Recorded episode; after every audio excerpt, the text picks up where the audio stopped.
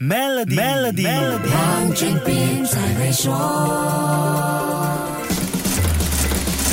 你好，我是黄俊斌。打工人和创业人最直接的分别，应该就是保障和风险的比重。理论上来说，打工应该比创业承担更低的风险。可是，在目前经济衰退、风险笼罩下，很多人感觉打工也不一定是万无一失的。Alphabet 的 CEO Sundar Pichai 希望 Google 员工更有创业精神，这反映了就业的本质正在改变。打着激发创意思维的旗帜，无论是 Google 还是 Facebook，这些科技公司都是出了名的工作幸福感很高，提供。优厚待遇，加上津贴奖励，还有令人羡慕的工作环境。Alphabet 和 Meta 在过去几年快速膨胀，成了价值一万亿美元和将近四千亿美元的巨型企业。两家公司估值高，体积也变得很大。Alphabet 的员工有大约十五万人，Meta 也有八万多名员工。在这些公司，budget 几乎就不是一个问题。公司收入比一些国家的 GDP 还高，富可敌国，就不怕尽情花销。这样的发展情况导致企业内部变得臃肿。面对当前萧条的全球经济，这些科技业巨兽也要开始缩紧腰带。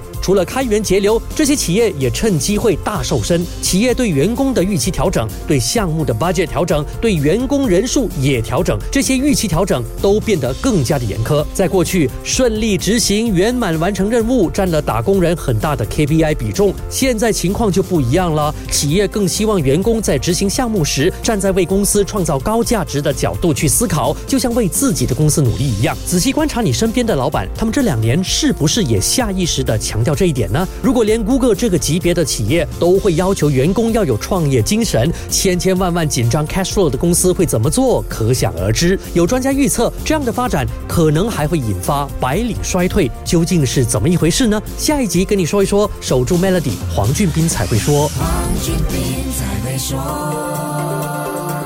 屡获殊荣的 Maybank Premier 能提升你的财富。浏览 Maybank Premier Wealth.com/rewards 以获得奖品，需符合条规。